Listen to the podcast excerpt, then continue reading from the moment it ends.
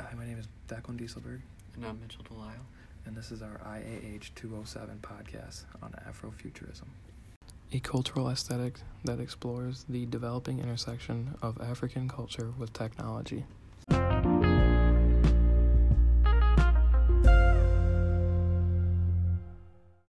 Afrofuturism is a very complex term which with many different definitions. For one broad definition to define the term, I would be I would say is to be building a new world by reclaiming knowledge from practices of our past. So basically by using what you've learned from your ancestors and their ancestors to apply what you can use in the future of your own life.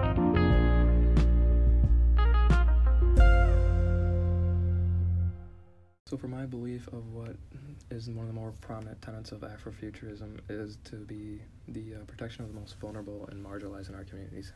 And so, this is shown in the film The Black Panther and in one of Kendrick Lamar's songs called The Blacker the Berry.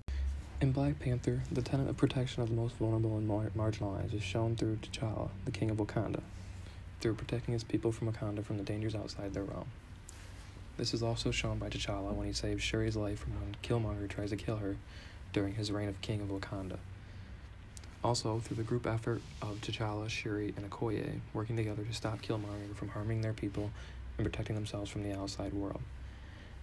Now, this is shown as protection because many people of Wakanda are not able to are not able to protect themselves and rely on people like T'Challa, Shuri, and Okoye to do so, showcasing the tenet of protection of the most vulnerable and marginalized throughout the film.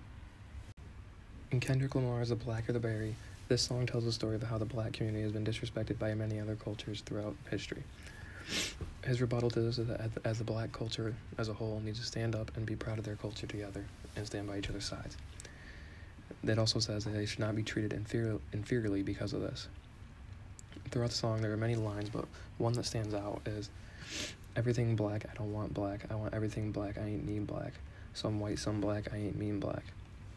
This is Kendrick telling the black community not to follow the American society as it does not treat the black community with respect it deserves.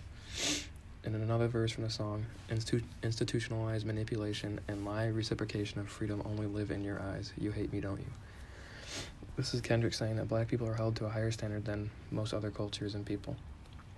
Kendrick speaks these lyrics to defend the black community from the harmful things around them and to be proud of where and what you came from.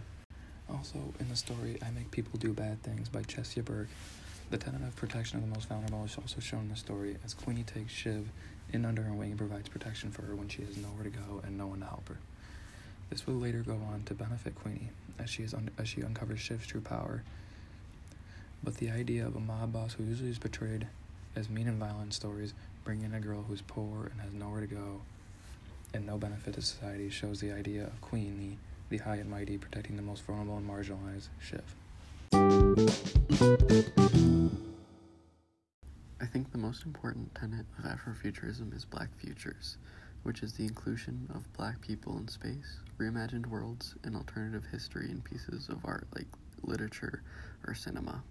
The reason that I feel Black Futures is the most important tenet is because it's a means to express the other tenets of Afrofuturism, like how in Greedy Choke Puppy it tackles healing black trauma with the death of Jackie's mom, as well as protecting marginalized groups with either the protection of babies from Jackie or the protection of Jackie from becoming even worse than she already is, however you want to see it.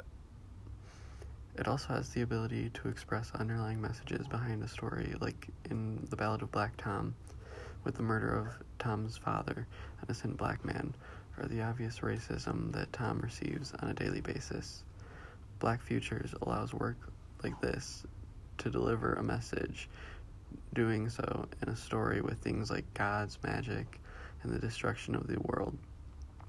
I also think the ability to show Afrofuturism through fiction is really important, rather than Afrofuturism only existing in real life stories. For example, in Binti, a story about a young, smart black girl from a tribe on Earth using her brain and her resources like the edan to survive what seemed like an unsurvivable scenario and end up using it to help herself and others heal, is a great example of Black Futures with her special abilities, uh, space travel, and reimagining of the Himba tribe, I would much rather read about that than the sad reality of another news article about a racist cop.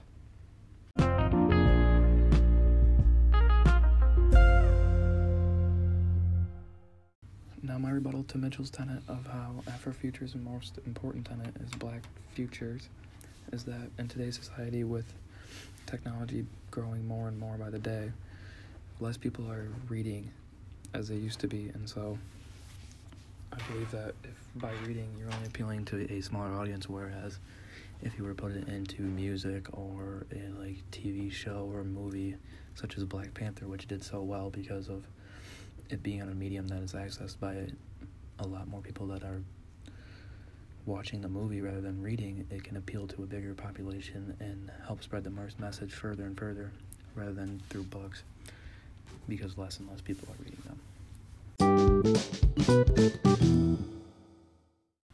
Well, I think the protection of marginalized groups is important.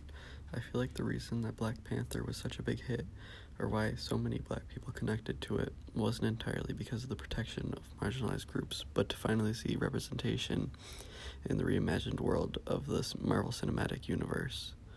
For years, there had only been white led Marvel movies, and while they were good, the diversity of Black Panther brought a reason for even more people to see it.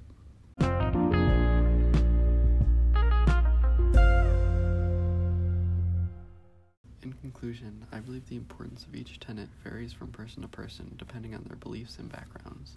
And that's because many people come from different experiences, and which can also change the way they think and their interpretation of certain things. We would like to thank you for listening to our Afrofuturism podcast, and have a great day.